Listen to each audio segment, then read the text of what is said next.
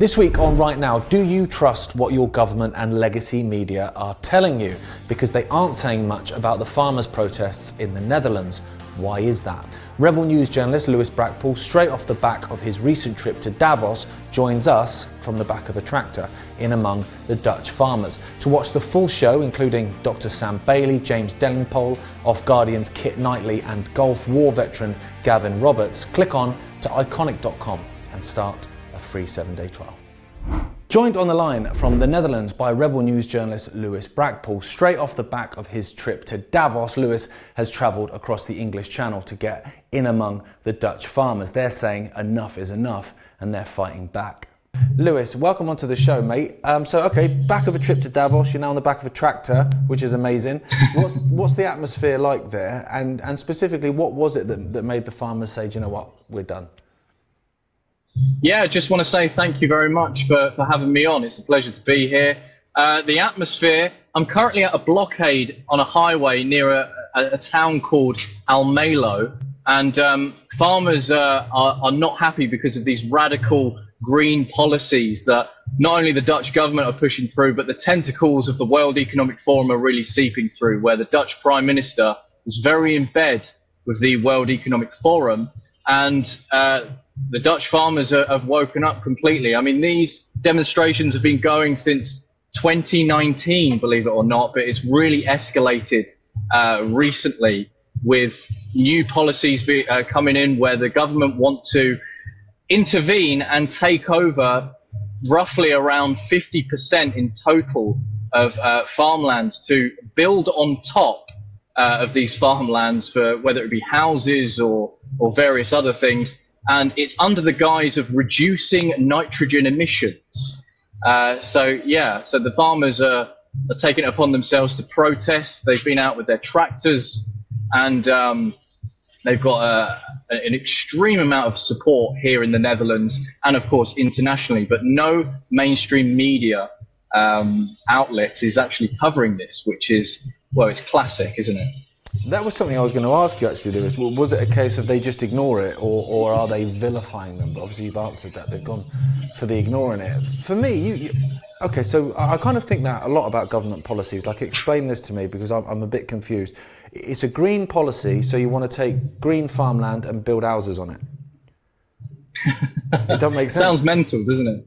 Yeah. it's weird. It's very counterproductive. Um, you've got they want to reduce nitrogen emissions and the way they want to do it is to is to basically take control of these of these farmlands. Now, obviously, state intervention already is is pretty frowned upon, um, especially in a time of inflation. I mean, you would have th- you would have thought that farmers would be the ones to be protected because of supply chains and, of course, Netherlands being a large exporter of food and other um, uh, supplies. But the government are looking to, of course, take back uh, more control of, of, of the farmlands uh, where they want particular farms to have uh, caps on nitrogen emissions because they see this as a, as a big problem. So you, you're getting farmlands which they want to cap to around 90, as high as 95%, which is practically impossible.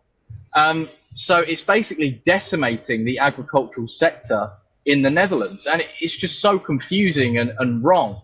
But uh, they see it as a way to combat climate change. You know, the politicians in the suits that only see the numbers but don't actually uh, serve the people. It's that classic example.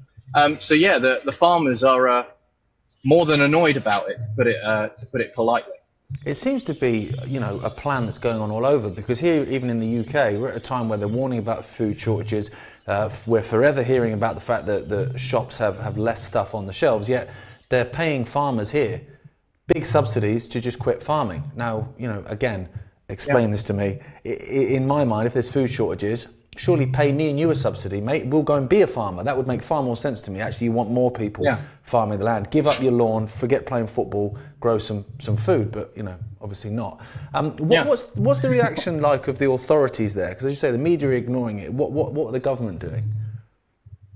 Well, it's a good question because we're in a very rural area at the minute in Almelo, and the police have just been going around handing out cookies, which is really quite something. But then you see um, in the more of the city areas or, or more inland, uh, police getting quite uh, quite violent in some cases. Um, so it depends on where you go, uh, and that's that's the truth of it. And obviously, you get good cops, bad cops. We know we know about all that. But um, yeah, it's it's been a mix. Every, every blockade we have reported on, and every um, convoy we, we have reported on, when the police have turned up, they're very sympathetic, especially in these rural areas, and saying, look, like you know, we want you to move on. We understand why X, Y, and Z, but uh, obviously, you know, it's that classic. They're they're they're under their uniform, so they they can't. They feel like they can't anyway. Um, you know, show more sympathy. of course, it's interesting you say that about rural areas though, because for me, like you know, your rural areas generally, uh, they're they're they're police officers that maybe grew up there.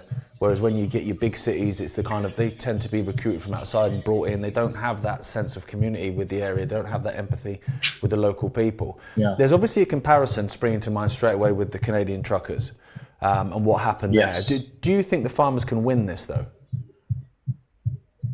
That's a good question. Uh, course, after speaking to a lot of farmers and their view, a lot of this, it, they say that it's been inspired by the trucker convoy over in Ottawa, where we saw, of course, Trudeau's insane uh, COVID mandates, uh, and it's still ongoing, unfortunately, uh, with travel. I think it's starting to ease up a little bit, but anyways, that's a, that's a different subject uh, with Trudeau.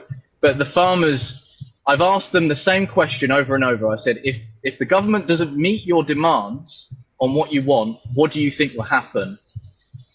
And their answer every time is there will be a civil war.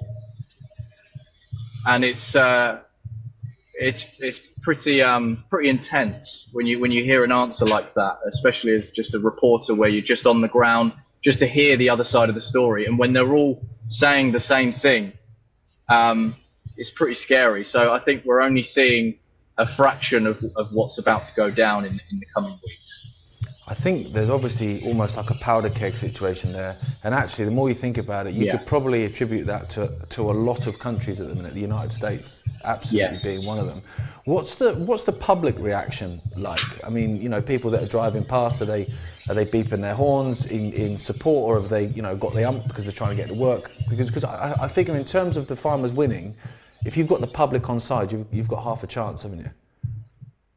Yeah, so polls have shown here that, uh, and as unreliable as polls are, but uh, polls have shown that over 80% of people support the farmers, which is which is good. Every time, um, every time we've been out reporting and we've followed a convoy in the back of a car and just, uh, you know, following following them around towns and, and wherever, uh, residents come out with their phones, filming them, and of course clapping, cheering, putting their thumbs up. Uh, we've only had very, very few people who have actually shown a bit of dis- like, you know, shown distastefulness against the, the others. Um, but majority, there's been overwhelming support, and um, I think that fills them with a lot of confidence, and they're, they're surprised that uh, an international reporter has come and reported on this because, like, they keep saying that the, the Dutch mainstream media don't want to know. They don't want to, you know, and they do want to know. They're not they're not being fair according to the farmers. So um, yeah, they do have an overwhelming amount of support, especially from their their citizens. That's great. It makes total sense as well. It's like, do you support the government that takes money out of your pocket every day, or do you support the people that put food on your plate? It's a no-brainer, really, isn't it? Exactly. So how, how much longer are you out there for? Are you going? Are you there for the duration, or are you back and forth?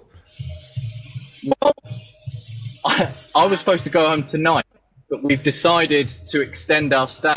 And I'll be honest, I don't know when, I, when I'm coming home. I guess that's the excitement of it, right? Um, but yeah, um, I don't know when I'm coming home, but uh, we'll be reporting this. We've set up a page called farmerrebellion.com. That's where um, all our reports are going, live updates, and um, yeah, I guess I, I, don't have a date for anyone, so uh, I'll just be continuing to report here until um, until the bosses over at Rebel say time to go back to England. We, we appreciate you talking to us, Lewis. We appreciate everything you're doing, and that goes for Rebel News as well. You know, over in Australia, over in Canada, you guys are doing a fantastic job.